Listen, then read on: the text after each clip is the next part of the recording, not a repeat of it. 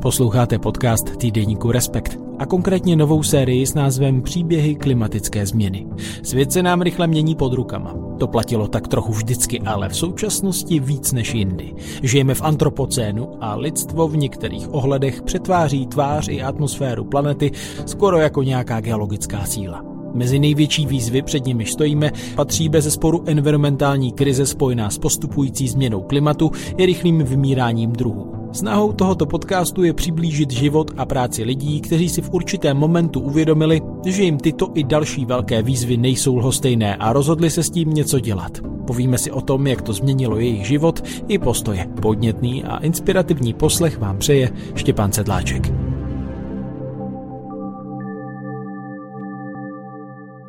Hostem dnešního podcastu týdeníku Respekt je Jiří Kožalouch z nevládní organizace Hnutí Duha, kde vede program Klima, energie a odpady. Vítejte, dobrý den. Dobrý den. Tak řeč bude mimo jiné o klimaticko-energetickém plánu Česka, což je poměrně zásadní dokument potřebný k realizaci celounijního snižování emisí skleníkových plynů eh, do roku 2050 a ten se asi bez přehánění promítne do života takřka každého z nás. Souhlasíte? Rozhodně a to myslím si, že v dost velké míře i pozitivně, abychom pořád jenom neříkali to, eh, že třeba něco zdraží a tak dále, ale myslím si, že tam bude hodně přínosů, které mohou lidé využít. Tak než se podíváme na ty eh, rozsáhlé strategie eh, Česka, potažmo celé Evropy, tak já bych začal trochu osobněji, tak jak eh, je v sérii Příběh klimatické změny eh, zvykem. Eh, mě by zajímalo, jestli si vzpomenete, kdy a co ve vás zbudilo vlastně zájem o ekologii a posléze změnu klimatu. Já vím, že vy jste vystudoval fyzickou geografii na Masarykově univerzitě, specializoval jste se na klimatologii a krajinou ekologii, ale ten zájem asi přišel mnohem dřív. Ten zájem přišel uh, dřív, ale to, že jsem se pak v určité chvíli rozhodl, že bych se chtěl věnovat právě ochraně klimatu a té problematice změny klimatu, tak bylo hodně dáno tím, že jsem ten obor studoval a nějakým způsobem jsem do toho pronikal. A to v době, kdy se ta debata v České republice hodně ještě vedla o tom, jestli vlastně vůbec nějaká změna klimatu je nebo není, takže z pohledu toho člověka, který se denně setkával s vědci, kteří e, změnu klimatu zkoumali, tak e, bylo dost jako absurdní se dívat na to, e, že lidé, kteří tomu vlastně nerozumí, tak se snažili tvrdit, že změna klimatu není. Hlavní příklad byl samozřejmě prezident Václav Klaus v té době, takže i z toho důvodu jsem chtěl vlastně tomu přispět, aby se tady o té v první fázi o, té, o tom problému začalo nějak uh, racionálně mluvit, začalo se nějak mluvit o tom řešení. Dneska jsme naštěstí už trošku, trošku někde jinde, ale stále mě to baví, protože teď jde o to, to řešení vlastně prosadit. Vzpomenete si na nějaký aha moment, že jste četl třeba konkrétní knihu nebo mluvil s klimatologem, podíval se na nějaký model a došlo vám, tak eh, když to půjde takhle dál, tak eh, to není úplně bezpečné místo k životu. Teď mám na mysli planetu Zemi. Asi úplně bych nevypíchl nějaký eh, konkrétní moment, protože to nebylo, že bych k tomu tématu přišel z ničeho nic, eh, jako, jako like. To znamená, že jsem do toho eh, vstupoval postupně a i předtím jsem se zajímal o životní prostředí. Jsem třeba šel na vysokou školu, byť jsem se v té době zabýval třeba zajímal více o lidská práva, takže byl spíš takový vývoj v rámci toho přemýšlení, jak bych mohl přispět vlastně nějakým, nějakým řešením a postupně jsem došel k tomu, že spíš v té oblasti životního prostředí, že se to víc blížilo tomu, co jsem studoval a čemu jsem se nějak snažil trošku porozumět. A promítá se klimatická změna nějak do vašeho osobního života, teď myslím třeba její dopady vás i vaší rodiny?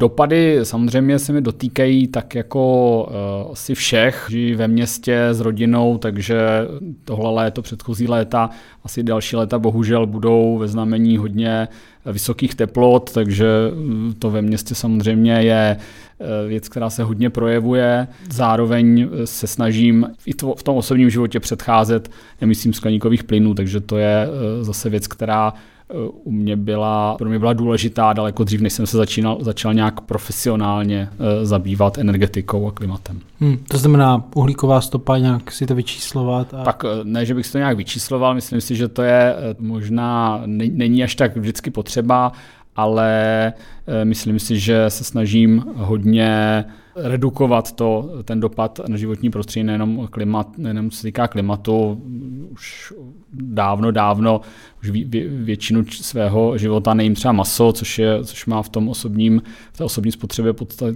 poměrně podstatnou tu uhlíkovou stopu. E, nemáme například automobil, takže využíváme jako celá rodina veřejnou dopravu, což je zase dost, dost podstatná část emisí skleníkových plynů z toho, co můžete ovlivnit. E, pak samozřejmě to, čím se, eh, či, jaká je elektřina v zásuvce nebo jaké teplo jde, jde z teplárny, to už můžete ovlivnit, ovlivnit daleko hůř, ale zatím ale žijeme třeba v zatepleném paneláku a naše spotřeba, když jsme naši průměrnou spotřebu třeba tepla nebo elektřiny, tak kdyby takovou spotřebu měla, eh, měla každá domácnost v České republice, tak myslím si, že budeme potřeba vyrábět daleko méně energie. No my jsme v Respektu před časem eh, psali o tom, jak komunikovat eh, o změně klimatu nebo jak se bavit eh, o změně klimatu s dětmi. Byl to článek, co psal kolega Petr Horký. Já vím, že vy máte dvě dcery, nevím tedy, kolik jim je let, ale bylo tohle pro vás nějaké téma, jak, jakým způsobem se o tom bavit i s ohledem na ty emoce s tím spojené a budoucnost, která čeká další generace v závislosti na tom, co se děje a neděje teď? Je to, je to téma pro nás. Máme dvě dcery, 11 a 7 let, takže už jsou samozřejmě v tom věku, kdy se o tyhle věci zajímají už nějakou dobu, ale zatím si myslím, že se docela daří na ně přenášet takový ten recept, který mám i já, na ty obavy vlastně z budoucnosti a to je uh, uvažovat o tom, jak, co s tím mohu dělat já, jakým způsobem mohu přispět tomu řešení. To mi přijde, že je vlastně takový nejlepší lék nebo možná prevence na, na klimatický žal nebo, nebo další věci. Neříkám, že to musí u každého fungovat, ale u mě to třeba funguje docela dobře a právě třeba eh, starší dcera už tomhle ohledu se ve škole zapojila do nějakých projektů, zatím samozřejmě na té školní úrovni, které, které upozorňují na dopady eh, změny klimatu, ale třeba taky úbytku biodiverzity a tak dále. To znamená, eh, to znamená, myslím si, že pokud se ta obava přetaví v, v ten zájem něco dělat, tak to je to nejlepší, co se může stát. A musíte občas zahánět žal, klimatický žal, nazval byste to tak?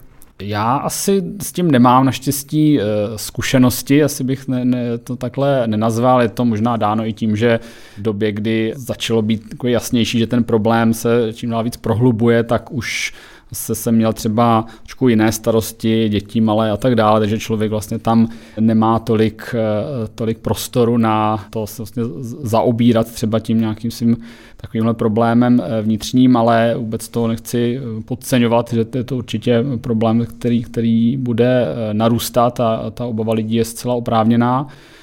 Ale jak říkám, tak u mě vždycky fungovalo právě to, že jsem když jsem si řekl něco, může to dopadnout špatně, tak uh, jsem si řekl ano, dělám všechno pro to v rámci svých možností, v rámci hnutí duha, uh, v rámci těchto aktivit, uh, pro to, aby se to pomohlo vyřešit. Jsem součástí nějakého většího celku organizací a lidí, nejen v České republice, v Evropě, na celém světě, kteří se snaží, aby to dopadlo dobře a to mi vlastně pomáhá Eh, se vyrovnat s tou, s tou obavou, i když samozřejmě vím, že já sám nemůžu zastavit e, změnu klimatu, ale tím, že k tomu můžu přispět podle svých sil a možností, tak e, mi to vlastně dávají odpověď na, ten, na ty osobní obavy.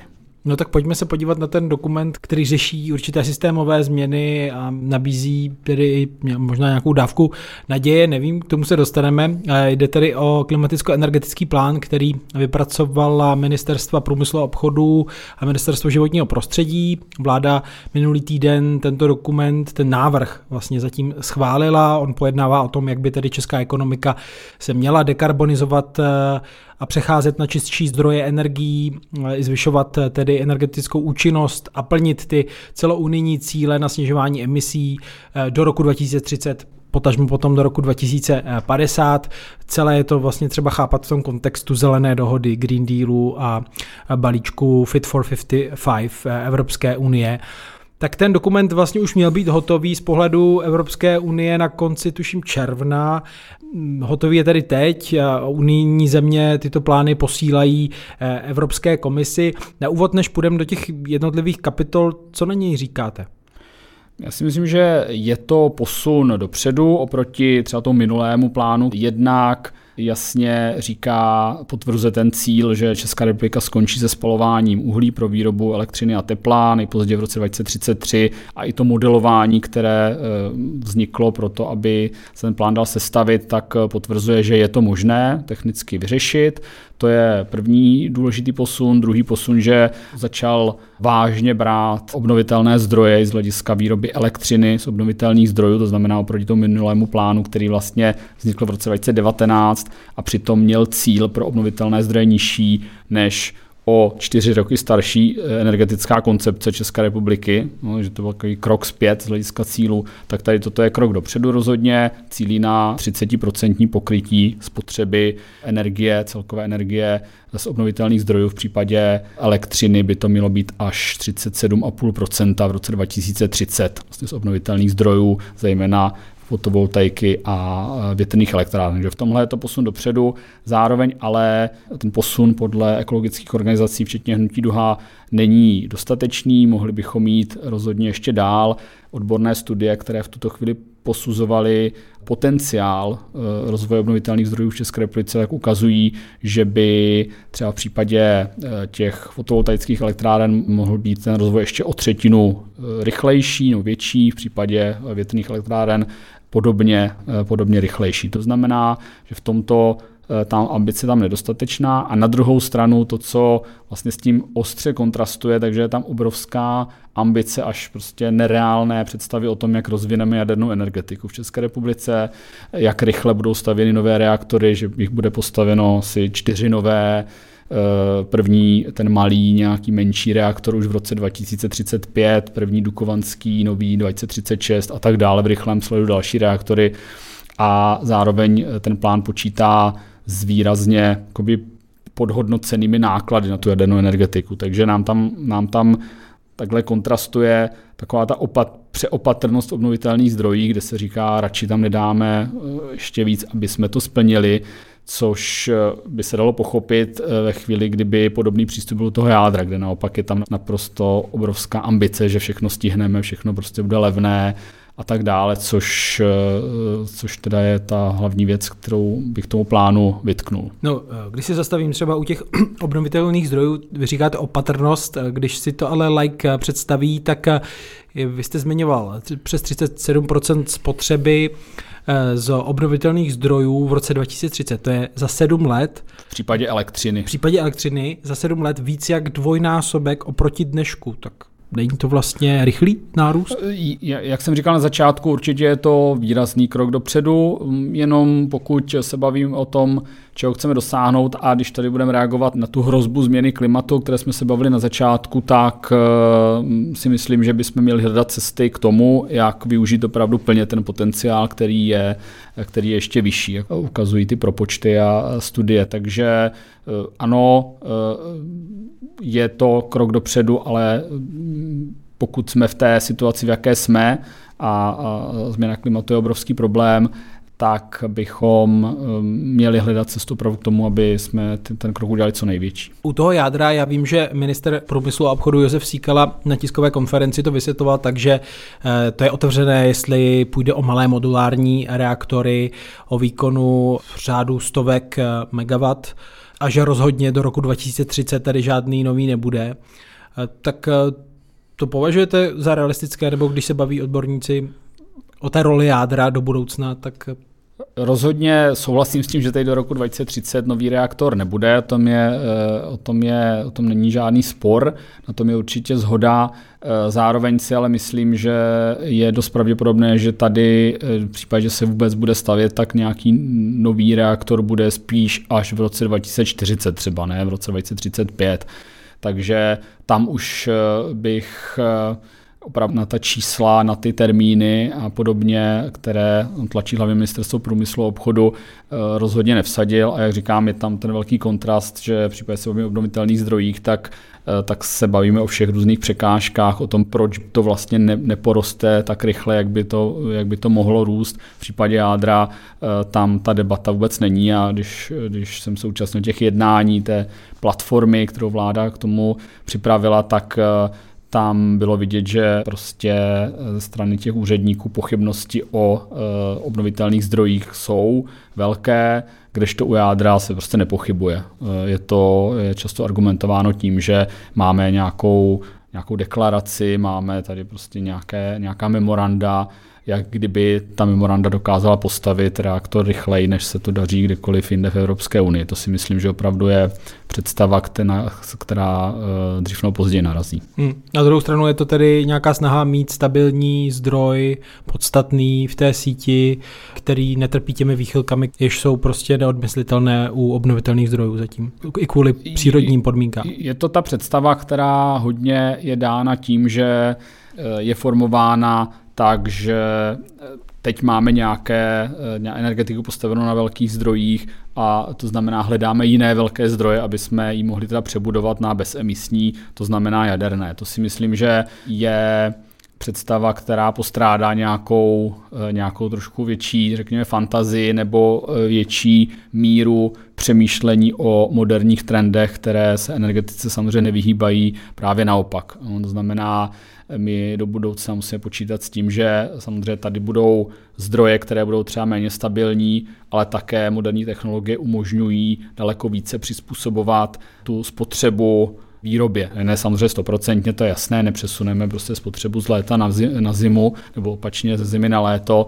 kdy svítí slunce, to samozřejmě ne, ale v průběhu dne bude daleko jednodušší eh, a pro lidi samozřejmě, pro firmy a tak dále je ekonomicky motivované, aby tu svoji spotřebu přizpůsobovali. A to si myslím, že v té debatě rezonuje eh, výrazně méně, než by mělo. Ministr životního prostředí Petr Hladík ten dokument, ten plán označil za ambiciozní, ale realistický. Tak Souhlasil byste? Já bych souhlasil s tím, že je rozhodně realistický z hlediska uh, utlumu uhelné energetiky, respektive realistický uh, možná ani v téhle oblasti tolik není, protože budeme potřeba přemýšlet i o scénáři, kdy to uhlí, a jak avizují některé uhelné firmy, včetně třeba Česu, bude končit dřív než v roce 2033.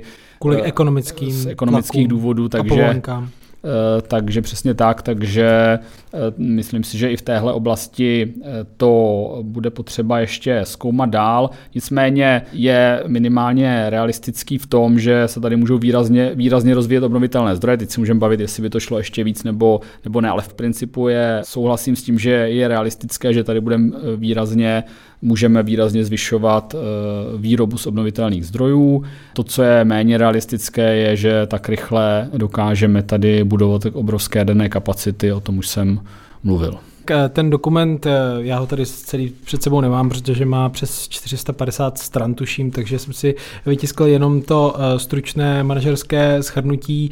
Tam se mimo jiné hovoří o tom, Eh, že celkové emise podle eh, těch eh, ambiciozněji nastavených politik by se mohly snížit do roku 2030 o 63% oproti roku 1990. Ty emise se mohou hodně snížit, tak jak je tam popsáno. Je potřeba zároveň celou uvědomit, že když to počítáme proti roku 90, tak se v tom započítávají už i velké snížení emisí, které proběhlo a které proběhlo zejména na začátku 90. let, kdy se rozpadl ten, ta podstatná část nebo velká část tady velmi neefektivního průmyslu eh, socialistického, takže my jsme hodně velké snížení nahnali na začátku. V roce 1990 byly emise nějakých 192 milionů tun České, eh, republiky. Dnes eh, jsou někde kolem 120 milionů, mm, započtením dalších skleníkových plynů možná 130-140 milionů, ale je vidět ten velký rozdíl, který ale nebyl nějaké kontinuální snižování na základě nějakých opatření, ale propad na začátku 90. let a od té doby vlastně jsme ten cíl nahnali v době, kdy ještě vůbec žádné cíle pro emise ani nebyly, tak v té době jsme, jsme to hodně splnili. Ten cíl je proti roku 90 kvůli tomu, že pro u jiných států v Evropské unii to samozřejmě nebo na světě průmyslových to funguje, protože tam byl nějaký třeba kontinuální vývoj, opravdu museli snižovat ty emise, aby se dostali na nějakou úroveň. My jsme hodně toho získali tím, tou výraznou změnou ekonomiky, takže to je to je ten hlavní důvod, proč i teď do toho roku 2030 můžeme z hlediska emisí splnit relativně ambiciozní cíl, ale to, co my potřebujeme jako Česká republika, ne z hlediska nějakých cílů společných, tak je tu naší energetiku modernizovat, dekarbonizovat a dostat vlastně na nějakou úroveň, aby jsme ji mohli do budoucna provozovat. A tam jedno, jak to porovnáme s rokem 90, ale musíme porovnávat s tím, kde jsme teď a kde potřebujeme být v roce 2030 nebo 50. Ono na stole bylo víc těch modelovaných scénářů, mezi kterými se uh, vybíralo. Vy jste k tomu jako hnutí Duha, uh, Greenpeace i další vládní organizace k tomu měly přístup v rámci nějakých konzultací. Taky jak hodnotíte celý ten postup eh, za vás? Byli otevření připomínkám, brali ohled na ně? Já si myslím, že vláda eh, celkově přistoupila docela dobře k tomu, že na začátku tedy eh, schválila nějaká východiska, toho celého procesu, respektive těch dokumentů východiska státní energetické koncepce, potažmo teda tady klimaticko-energetického plánu v dubnu eh, tohoto roku. A i na základě toho dala dohromady platformu, eh, která je složená nejenom ze zástupců jednotlivých ministerstv, které jsou relevantní, ale zástupců třeba právě Svazu průmyslu, hospodářské komory, obcí, krajů a ekologických organizací. Takže v tomhle, v tomhle takové nějaké základní nastavení e, dialogu nebo diskuze o, o tom bylo a my jsme měli díky tomu možnost připomínkovat i ty dílčí vstupy, právě ty scénáře a tak dále. Na druhou stranu to, co vláda rozhodně podcenila, co by mělo být součástí toho procesu a v řadě zemí to probíhá daleko intenzivněji, tak je vyloženě veřejná konzultace. To znamená opravdu předložení lidem k připomínkování, k možnosti se vyjádřit jednak k nějakým vstupům a jednak pak k nějakým návrhům. To tady proběhlo takovou improvizovanější formou. Lidem byl předložen ten původní energetický klimatický plán, mohli se k němu vyjádřit, ale to je jako obrovský dokument odborný, takže myslím si, že v tomhle Česká republika, česká vláda má ještě rezervu v té otevřenosti, v té, v tom, v té, v tom, eh, v té komunikaci s občany a v tom sbírání podnětů vyloženě, vyloženě od veřejnosti. Myslíte, že to souvisí s tím, že se toto těžko může prodávat eh, velkým skupinám voličů, že jde do velké míry i o nějaké regulace, omezení a náklady navíc? Tady si myslím, že nemusí jít jenom o, eh, o toto, že by se vláda bála to nějak prezentovat, spíš eh, si myslím, že tady, a to se netýká jenom tady tohoto eh, klimaticko-energetického plánu, ale že ten stát v České republice příliš neumí zapojovat lidi, občany do různých posuzování a do různých procesů, neumí to nastavit tak, aby na začátku lidem vysvětlil, o co jde, předložil nějaké jasné otázky nebo jasné podklady aby ti lidé vlastně měli možnost se k tomu vyjádřit, aby, aby to nebylo, ano, můžete si přečíst tady 500 stránkový dokument a říct, co si o něm myslíte, tak to samozřejmě na to lidé nemají čas a nebudou se chtít zorientovat v velkých dokumentech. Takže možná to souvisí s tím, že to tady tolik ještě neumíme, přitom by to mohlo přispět k tomu, aby ty dokumenty byly kvalitnější, aby pak třeba také to nebyla taková ta překvapení, že najednou přijde nějaká, nějaký návrh a nikdo o tom nevěděl a podobně, nebo opozice vytáhne nějaký návrh, že vláda o tom neřekla. V případě, že by dala větší důraz na to opravdu prezentovat srozumitelně ty, ty návrhy v době toho plánu, nikoli až těch konkrétních třeba zákonů v době toho plánu a nechat to připomínkovat, eh, projednat to, tak by možná pak se daleko lépe vysvětlovali ty konkrétní opatření. No na mě to někdy působí tak, že mají co dělat ty jednotlivé instituce, aby si to vyjasnili mezi sebou. Tady v tom případě, v tomto případě se bavíme vlastně o dvou velkých ministerstvech, které se na tom podílí. Tak když jste měl možnost to sledovat, byla to hladká komunikace, příprava mezi právě MPO a MŽP, protože v některých zemích vlastně tato agenda spadá už dnes pod jedno ministerstvo. Hmm. Tak eh, myslím si, že v České republice stále eh, s tím bojujeme s tím rezortismem, takže i tady se to jistě projevilo. Zároveň já jsem samozřejmě nebyl u těch konkrétních jednání mezi těmi ministerstvy. Hodně, hodně, část, hodně velká část té přípravy byla v nějaké spolupráci nebo možná i nějakém přetlačování mezi těmi ministerstvy, ale to samozřejmě bylo mezi nimi. U toho my jsme eh, nebyli, takže v tomhle ohledu těžko říct. Zároveň je potřeba říct, že hodně problémů je spojeno podle mého názoru s tím, že na těch ministerstvech jsou malé kapacity na přípravu tady těchto věcí, takže pokud by samozřejmě mělo dojít třeba ještě k dalšímu omezování těch kapacit lidí a, a těch rozpočtů, tak nemůžeme očekávat, že ten stát bude podávat nějaké, nějaké skvělé výkony. Myslím, že to na tohle, v tomhle případě to viděl hodně zblízka, že řada věcí prostě nešla eh, vyřešit, protože na to málo lidí, velmi málo kapacity, přitom je to zcela zásadní dokument pro rozvoj České republiky. No, máme k dispozici tedy nějaký návrh eh, podstatného strategického plánu v oblasti klimatu a energetiky, který tedy ještě bude nějak dál vyjednáván eh, s Evropskou komisí. Vy jste konstatoval, že ta diskuze nebo konzultace s širokou veřejností spíš neproběhla nebo byla taková komornější. Tak co ve světle tohohle plánu v nadcházejících vlastně sedmi letech může čekat eh, české domácnosti, potažmo firmy? To hodně záleží, jak to konkrétně stát eh, pojme a jak konkrétně ta opatření bude realizovat, ale například je tam velmi silná linka snižování energetické náročnosti budov. Je tam docela ambiciozní scénář, jak se mají snižovat spotřeby energií v budovách, což má samozřejmě přispět eh, k tomu celkovému cíli snížení energetické náročnosti a snížení emisí skleníkových plynů, což je jedna stránka té věci. Druhá stránka té věci, že když to opravdu bude fungovat dobře, tak eh, bude daleko větší tempo zateplování domů, instalace obnovitelných zdrojů v rámci budov a tak dále, které můžou, tady ta opatření mohou lidem ušetřit peníze za vytápění, za, za elektřinu a podobně. Takže pokud to opravdu bude takhle probíhat, tak tady ta podstatná část toho plánu by se mohla promítnout do domácností tím, že jim bude snižovat účty a zároveň by se mohla promítnout do řešení právě dalších problémů, které jsou s energiemi spojeny, jako je třeba energetická chudoba a tak dále. Hmm, čili spíš nějaká pomoc, než že by čelili úplně novým nákladům nebo omezením?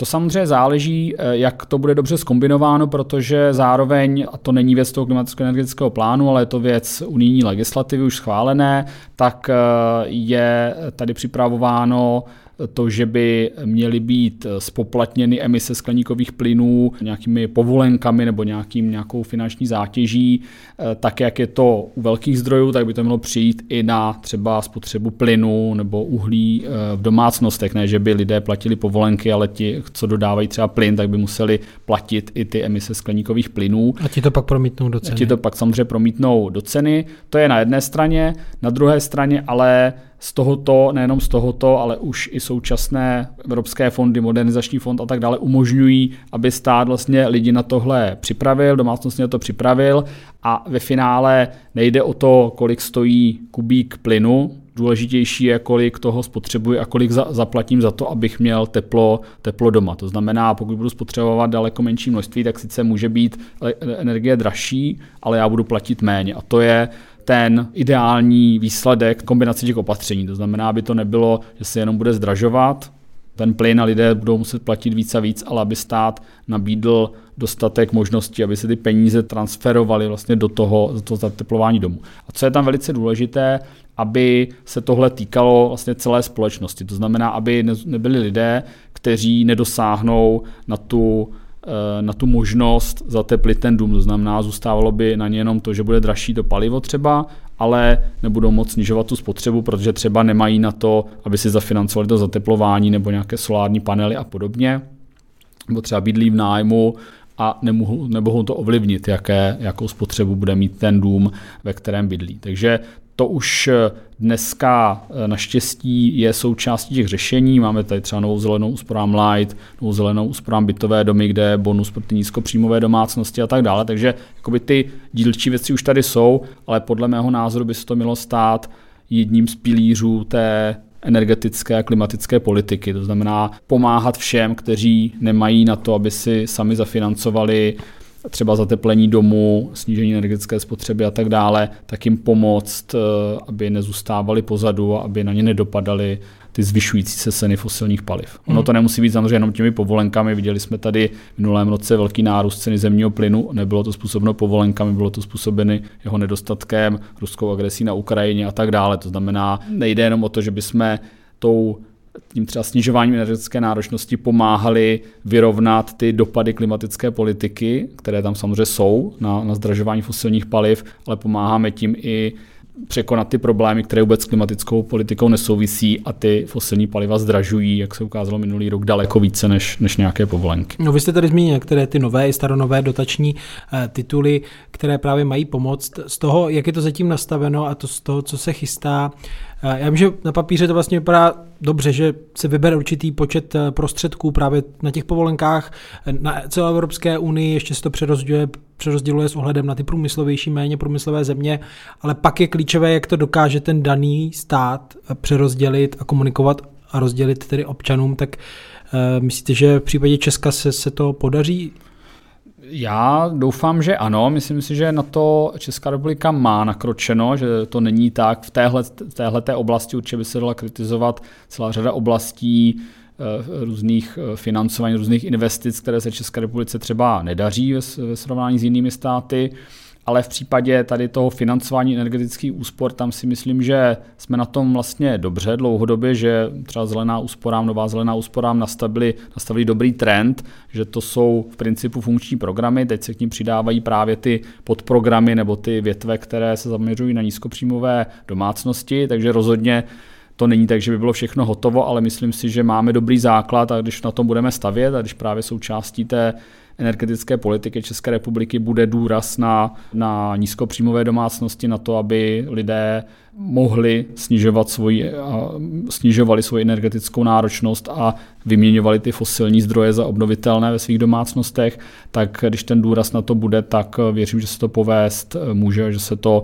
povede. Ale samozřejmě je potřeba tuhle politiku držet, je potřeba, aby měla dostatek financí, máme tady třeba zdroje z emisních povolenek, Vede se velká debata o tom, jak s nimi naložit. Ministerstvo financí by je chtělo dát do rozpočtu. My si myslíme jako ekologické organizace, ale zhodujeme se třeba i s průmyslovými podniky, se svazem průmyslu, že by ty výnosy z emisních povolenek měly sloužit právě na to strategické investice a z mého pohledu hodně právě na jednak obnovitelné zdroje a jednak na snižování energetické náročnosti u nízkopříjmových domácností. No, když jsme u těch strategických investic, tak řeší ten plán detailněji, kolik vlastně ty ambice do roku 2030 budou stát a kde na to eh, Česko vezme?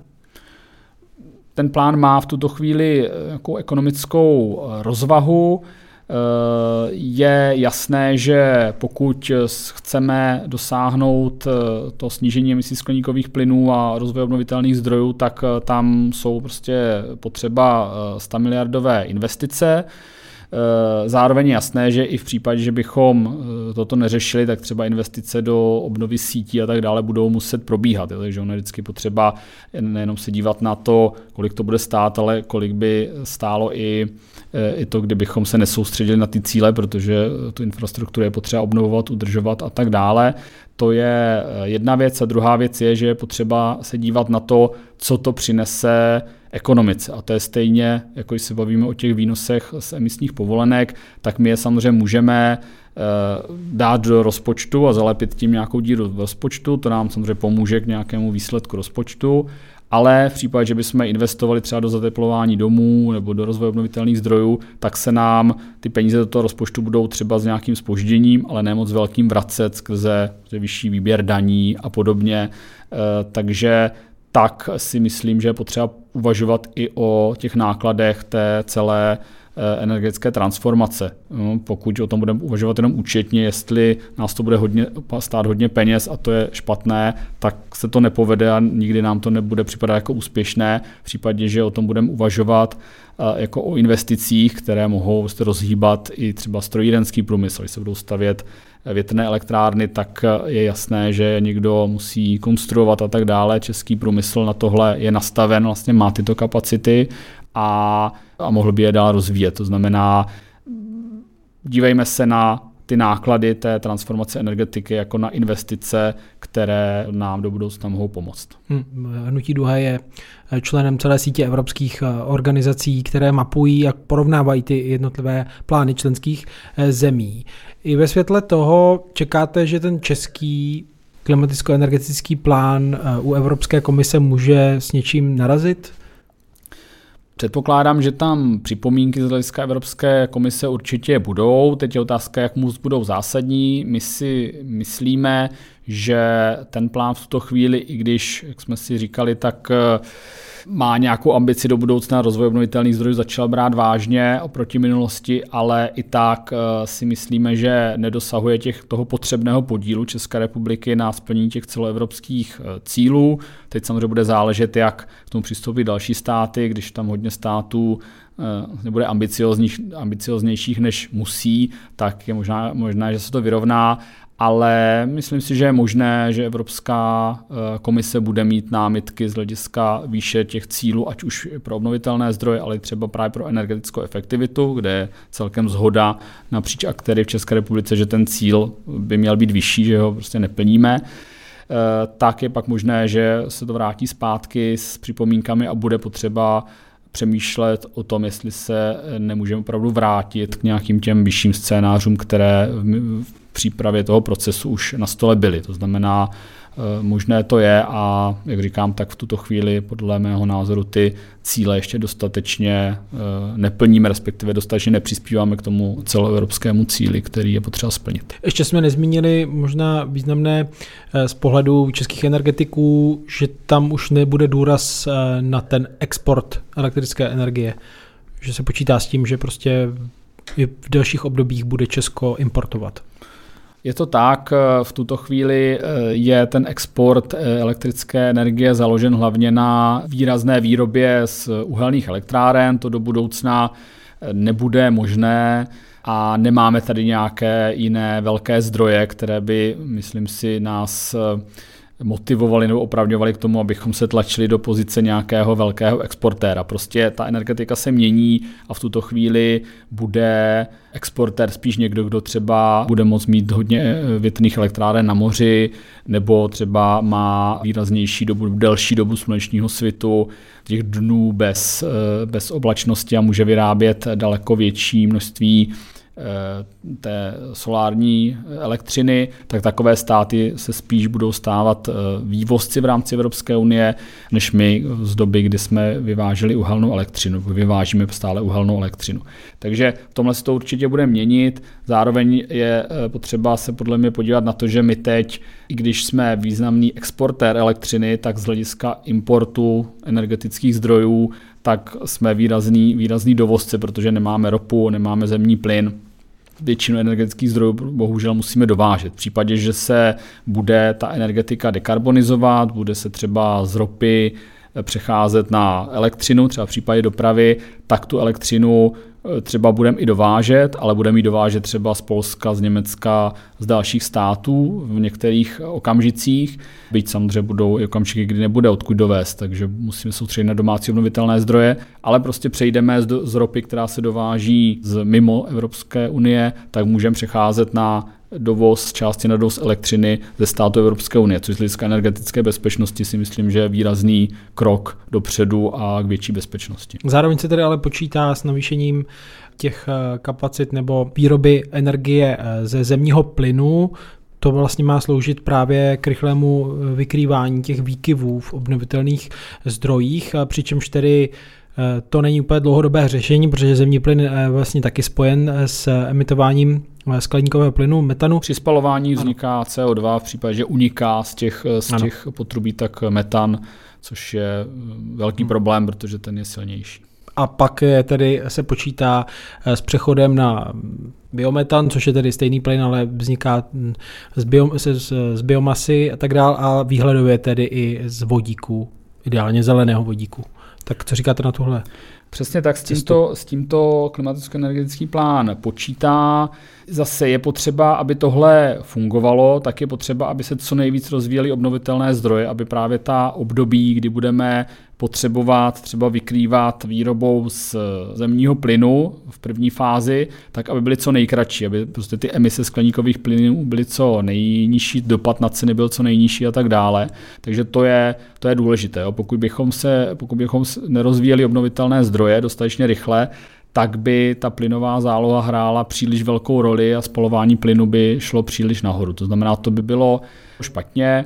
A samozřejmě je potřeba, aby v případě, že se budou rozvíjet nějaké plynové zdroje, tak je potřeba, aby byly už od začátku připraveni na to, že to palivo se tam bude měnit, postupně měnit. To znamená, bude se přimíchávat ten biometan, bude se přimíchávat vodík a tak dále a postupně, postupně to přejde na eh, bezemisní plyny, což samozřejmě je výhled až třeba toho roku 2050, ale je to podle mě eh, možná cesta, ale znovu eh, opakuji, že je nucené v první řadě rozvíjet obnovitelné zdroje, abychom co nejvíc elektřiny vyrobili z obnovitelných zdrojů. Protože jinak může hrozit i situace, že tady bude období bez elektřiny, ne?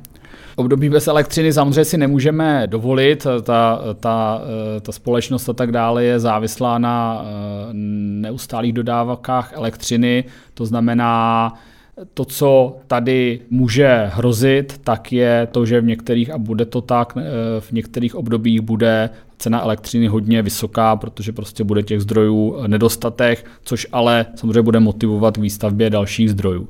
Zároveň s rozvojem obnovitelných zdrojů tady budou období, kdy, čím dál víc období, kdy elektřina bude naopak levná v tu chvíli a v případě, že třeba někomu se to podaří dobře využívat, to znamená třeba ukládat elektřinu a tak dále, akumulaci a podobně, nebo právě třeba výroba, postupně výroba toho zeleného vodíku, tak to může dávat i ekonomický smysl a můžou se ty ceny postupně vyrovnávat tím, že vlastně budeme v době velkého přebytku elektřiny z obnovitelných zdrojů schopni vyrábět dostatek třeba toho vodíku nebo, nebo ukládat do baterií a využívat to v době, kdy zase ta výroba poklesne. Takže určitě můžeme očekávat, že ty eh, výkyvy budou a že ale ten, kdo bude vyrábět z obnovitelných zdrojů, bude ukládat a kdo, a, a kdo bude dokáže snižovat svoji spotřebu, tak ten samozřejmě bude vítěz toho, mm, toho celého, té celé změny. Hmm. A věříte tomu, že v tom českém energetickém mixu opravdu po roce 2030 do roku 2033 už nebude žád, hrát žádnou roli eh, spalování uhlí, na kterém teď závisí třeba i teplárny a tak. Zároveň je to zdroj, kde Česko vlastně má i nějaké své vlastní zdroje eh, stále ještě těží, eh, že to už nebude hrát žádnou roli. Já vím, že Josef Síkala, minister průmyslu obchodu na té tiskové konferenci na dotaz, myslím, Českého rozhlasu řekl, Samozřejmě pokud bychom se dostali do situace, že bychom nějakým způsobem tím odchodem od uhlí ohrozili energetickou bezpečnost České republiky, tak bychom možná uvažovali o nějakém velmi krátkodobém opatření. Jo? A znova opakuji o nějakém velmi krátkodobém opatření. Náš cíl je odchod od uhlí do roku 2033. Samozřejmě, to je logická reakce, těžko, těžko by se dalo na to říct něco jiného. Myslím si, že ten eh, že to může nastat takové dilema, ale obávám se, že takové dilema, jak o kousek prodloužit využívání uhlí nebude právě v tom roce 33, ale bude, bude daleko dřív. Jo? To znamená, tam by to opravdu eh, mohlo být na stole, jakým způsobem se rychle vyrovnat s tím, že většina těch uhelných elektráren bude chtít zavřít prostě v roce 27-28. To tady opravdu může být. Eh, nemyslím si, že Česká republika bude eh, spalovat uhlí mm, po roce 2033. To si myslím, že už by bylo hodně komplikované a spíš by opravdu pak hrozilo, že když nebudeme rozvíjet obnovitelné zdroje, takže budeme spalovat příliš moc zemního plynu, Eh, který vlastně bude nějak jako ekonomicky únosné spalovat, ale bude to zvyšovat naši závislost na něm. To znamená, eh, pokud chceme se s tím koncem uhlí vyrovnat, tak eh, si myslím, že nemůžeme nějak přemýšlet a doufat, že se to nějak podaří protáhnout a, a, a doufat, že nastane situace, kdy teda opravdu jako bude potřeba to uhlí nějak zadotovat a že opravdu potřebujeme rozvíjet obnovitelné zdroje, abychom co nejvíc elektřiny pokryli z tohoto zdroje a třeba ten zemní plyn byl, byl doplňkový. Ono to souvisí samozřejmě i s tou transformací teplárenství. Ty teplárny už v době, kdy se tady v České republice formovala uhelná komise v roce 2019, tak říkali nás prostě debata o konci uhlí v roce 33, 38 nebo 40 se nezajímá, protože my počítáme s tím, že skončíme do, do roku 30 a budeme přecházet zejména na zemní plyn, samozřejmě s tím výhledem, o kterém jsme se tady bavili, přechod na ty bezemisní plyny. Eh, to znamená, pokud to takhle bude probíhat s tím teplárenstvím, tak se tady také vytvoří kapacita na výrobu, větší kapacita na výrobu elektřiny eh, v rámci těch tepláren. No, my víme, že jsou studie, které ukazují, že při té transformaci teplárenství by mohlo dojít k výraznému navýšení možnosti výroby elektřiny, že teplárny vyrábí zároveň teplo a elektřinu proto jsou daleko efektivnější než samotné uhelné elektrárny, využijí daleko více energie z toho paliva a e, v případě té transformace z uhelných, elektr- uhelných tepláren na e, třeba právě zejména plynové může dojít k výraznému navýšení té kapacity na elektřinu, což by bylo součást, mohlo být součástí toho řešení zálohování obnovitelných zdrojů. Nejde o to, jenom jak si to představovat, takže bych ho, že by se muselo stavět spousta nějakých uh, plynových elektráren, které budou jenom jakoby stát a čekat na nedostatek elektřiny. Ten ďábel se občas skrývá mm, v detailu a jestli tomu správně rozumím, tak v praxi to ale je tak, že ty plynové elektrárny budou dostávat eh, nějaké prostředky, i když zrovna nepoběží, aby byly připravené.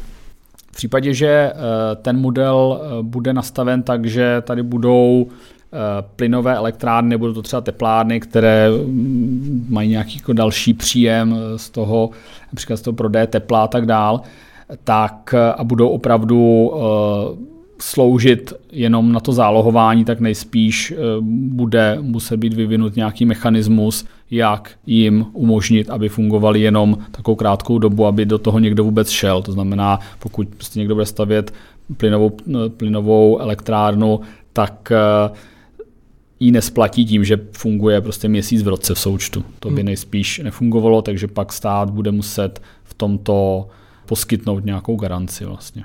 A to, že by stát, který říká, po roce 2033 už tady spalovat uhlí nebudeme, ale s ohledem na to slova Josefa Síkaly platil nějaký záložní uhelný zdroj, který by se použil úplně ve výjimečném případě.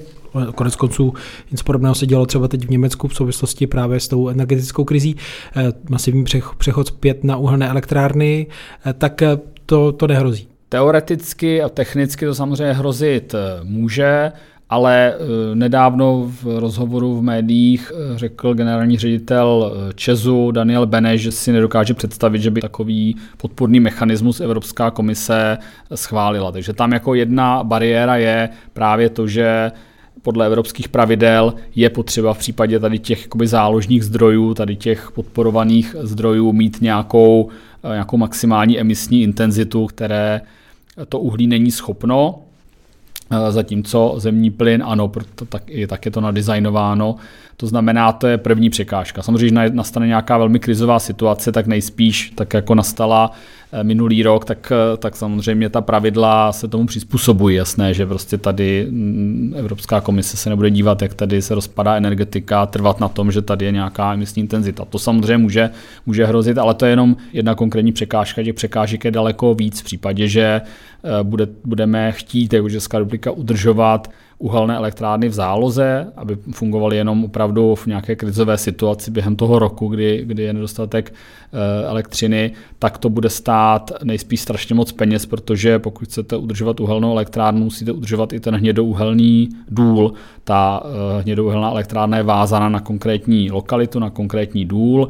Většinou je to tak, že na jednu lokalitu je vázáno třeba i několik těch elektráren. Třeba důl nástup Tušimice zásobuje elektrárnu Tušimice a elektrárnu Prunéřov, to znamená, musíte udržovat v tom případě buď obě ty dvě elektrárny, nebo ten důl udržovat jenom kvůli těžbě pro třeba jednu elektrárnu s tím, že s tím, že to by stálo strašně moc eh, peněz, ten důl, i když netěží, tak eh, je velmi nákladné ho udržovat, musí se čerpat voda a tak dále. Nemůžete propustit horníky a za půl roku je znovu nabrat, to prostě nejde. To znamená, tam by byly opravdu velké náklady. I ta samotná elektrárna, když to srovnám s tou plynovou a nejsem vůbec žádný fanda spalování zemního plynu ani náhodou, tak uhelnou elektrárnu obsluhuje několik set lidí, v případě plynové je to prostě pár desítek, třeba i, mí, i míň, to znamená zase jsou tam daleko menší ty fixní náklady.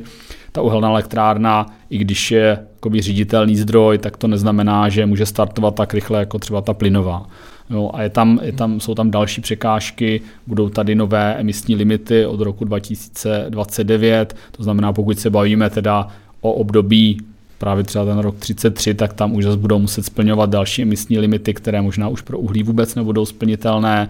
Takže je tady prostě řada faktorů, které říkají, že počítat s nědouhelnou elektrárnou jako s nějakým záložním zdrojem je technicky velmi problematické, legislativně to jako možné není vlastně, to by musela být krizová situace nějaká asi a ekonomicky je to velmi, velmi nevýhodné. Nejde to srovnávat třeba s Polskem nebo Německem, kde je podstatná část těch uhelných elektráren na černé uhlí, tak ty aspoň mohou být flexibilní v tom, že nakupují uhlí na globálním trhu, můžete dovést uhlí z Kolumbie, z Austrálie, tak dále. U toho hnědé uhlí takhle nefunguje, tam žádný trh není, tam je to prostě vždycky spojení elektrárny s konkrétním dolem, to znamená, pokud přestanete těžit, tak je konec. A tohle všechno nás varuje před tím, aby jsme tady si malovali to, že uhelné elektrárny budou hrát nějakou roli v té záloze. No, myslím si, že celá spousta těchto bariér, které se nepodaří překonat, a když na to budeme spoléhat, tak to opravdu může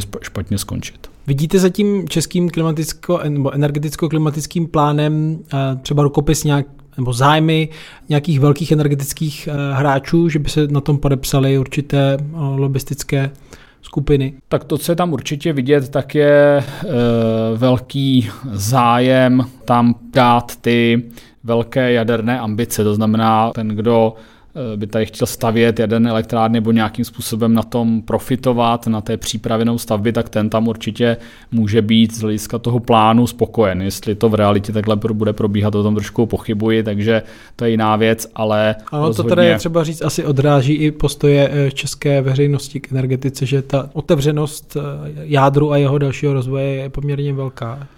Je na druhou stranu to, eh, co lidé nejvíc preferují v těch všech průzkumech dlouhodobě, to není jenom poslední dobou, tak jsou obnovitelné zdroje. To je to, co lidé, to, to čemu lidé nejvíce fandí eh, v tom, aby se tady rozvíjelo, v tom, aby tady stát podporoval, samozřejmě zateplování domů, další úspory, ale obnovitelné zdroje, solární, větrné elektrárny, eh, tomu, tomu lidé v těch průzkumech fandí víc než jádru ale samozřejmě ano, jádro rozhodně preferují třeba před uhlím, které v těch průzkumech eh, výrazně propadá, to už, to už dlouhou dobu lidé prostě mm, jako eh, mají jasno v tom, že nechtějí spalovat uhlí, protože to je, to je znečišťující a má to velké dopady na životní prostředí, na zdraví lidí.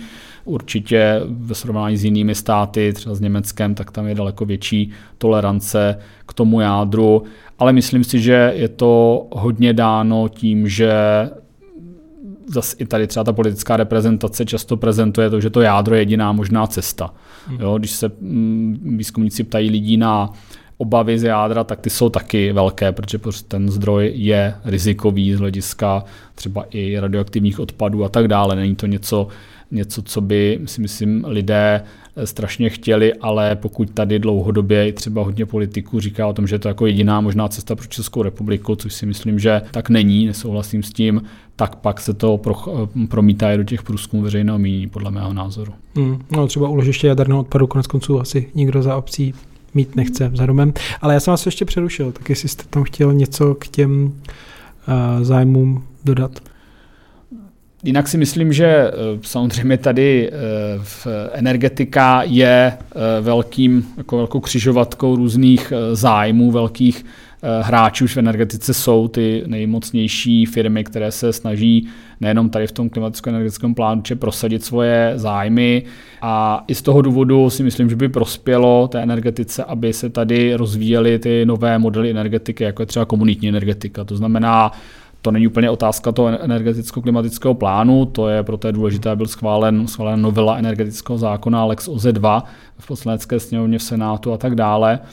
Ale pokud se to povede, tak to umožní, aby do energetiky daleko víc vstupovaly třeba obce, kraje, ale také menší firmy, samotné domácnosti a podobně tvořily ty energetické komunity, energetická společenství. A to si myslím, že by prospělo té debatě eh, a té celkové situaci na tom trhu energetickém, že by prostě byla větší konkurence, a že by už to nebylo o tom, že, že tak podstatnou část energetiky ovládají ti velcí hráči, kteří vlastně mají ostatní trošku jako rukojmí, když je potřeba. No, to znamená, ta komunitní energetika, demokratizace energetiky v tomhle si myslím, že by prospěla třeba i ve finále realističtějšímu pohledu na to, jak se ta energetika má vyvíjet, možná menší důraz na megalomanské projekty jaderných elektráren a větší důraz na to, jak vyřešit energetické potřeby obcí, lidí, firm a podobně. Poslední věc, vy jste jako hnutí Duha vystavili eh, vládě pětí koalice takové vysvědčení v poločase její vlády, pokud eh, tedy nedojde na nějaké předčasné volby, eh, tak mě by zajímalo za vás asi primárně v té sekci ochrana klimatu a energetiky, jak si vláda vede, vedla v průběhu těch dvou let. My hodnotíme na jedné straně pozitivně kroky, které vedou k zjednodušení Eh, instalace obnovitelných zdrojů, hlavně co se týká fotovoltaických elektráren. To je i věc toho, té první novely energetického zákona Lex OZE 1, které se říkalo takto. Dobře vlastně, o tom jsem už také mluvil, si vláda eh, vedla v tom, že začala zavádět konkrétní eh, programy, podprogramy v rámci zateplování domů, v rámci energetické efektivity, tak aby na ně dosáhly nízkopříjmové domácnosti, byť je tam před eh, námi ještě spousta práce, aby do toho dosáhli opravdu všichni, ale jsou tam velmi významné první kroky. Zároveň to, co eh, kritizujeme, tak je například to, že minimálně na ten příští rok tady vláda promarnila tu možnost využít eh, výnosů z domácích aucí emisních povolenek na strategické investice právě do energetické efektivity obnovitelných zdrojů, ale chystá se to spíš rozpustit ve státním rozpočtu, takže tam, hm, tam to vidíme jako promarněnou příležitost a chybu eh, chybu vlády. Eh, klimaticko-energetický plán hodnotíme, jak se tady celou dobu bavíme, pozitivně i negativně, tam, tam, to, tam je to samozřejmě komplexní věc, takže tam je to eh, hodnocení plus, plus i mínus. A další věci, které tam hodnotíme, už jsou spíš, eh, spíš dílčí a hlavně připomínáme to, co v těch dalších dvou letech vláda eh, by měla udělat, kromě toho, aby samozřejmě dotáhla a ideálně zvýšila tu ambici v obnovitelných zdrojích v případě toho eh, klimatického energetického plánu a státní energetické koncepce, tak je potřeba, aby tady dobře dopadly a byly rychle schváleny ty novely energetického zákona, které právě zavádí komunitní energetiku, možnost sdílení elektřiny, zavádí i, i akumulaci, které řízení spotřeby, o tom jsme také trochu mluvili, prostě ty moderní prvky do energetiky. To je, to je velice důležité, aby ten trh se otevíral i novým hráčům a aby eh, prostě bylo možné využít moderních technologií a překonat ten, ten klasický model, že se prostě vyrábí na jednom místě spousta energie a ta se někam přenáší a všichni ostatní no spotřebovávají. Takže to je hodně důležitá, eh, hodně důležitá výzva do budoucna. Jsou to věci, které už měly být hotovy, už za minulé vlády měly být hotovy. Eh, tahle vláda je také slíbila už v dřívějších termínech, takže teď má co dělat na to, aby to opravdu dotáhla v tom zbylém čase. Což je tedy takový posun k uvozovkách eh, soběstačnosti vlastně občanů, jednotlivých výrobců energií eh, od té uvozovkách soběstačnosti jako státu. Už to zjednodušu úplně. A důrazu na ty centrální, centrální zdroje. Určitě, uh, myslím si, že ten, uh, ta představa uh, té soběstačnosti ve výrobě elektřiny České republiky v rámci Evropské unie je uh, překonána. I, i, I ten schválený návrh uh, klimaticko-energetického plánu toto úplně neobsahuje, abychom byli soběstační v té výrobě v té roční bilanci. Na druhou stranu to, co je potřeba posilovat přesně, je ta soběstačnost obcí, eh, domácností, firem, krajů a tak dále a na druhou stranu posilovat to propojení České republiky, energetické propojení s dalšími státy Evropské unie v rámci té energetické krize se řada věcí vlastně pohnula také dopředu, to zase potřeba říct, ale je stále na čem pracovat a je potřeba, abychom byli schopni jako Česká republika i třeba importovat víc elektřiny ve chvíli, kdy bude její cena nízká. To pro nás může být velmi výhodné, rozhodně lepší, než si tady vyrábět třeba drahou elektřinu z vlastního jaderného reaktoru, kam se samozřejmě palivo dováží a my si budeme říkat, to je ta naše energetická soběstačnost. To tak vůbec není daleko lepší v tu chvíli by bylo mít dostatek propojení a dovést třeba levnou elektřinu uh, z nějakého státu Evropské unie v případě, že na tom trhu bude. Dodává Jiří Koželou, který byl hostem příběhu klimatické změny týdeníku Respekt. Díky. Díky moc. Dodávám, že podcasty týdeníku Respekt vznikají díky předplatitelům a předplatitelkám našeho týdeníku. Naslyšenou se těší Štěpán Sedláček.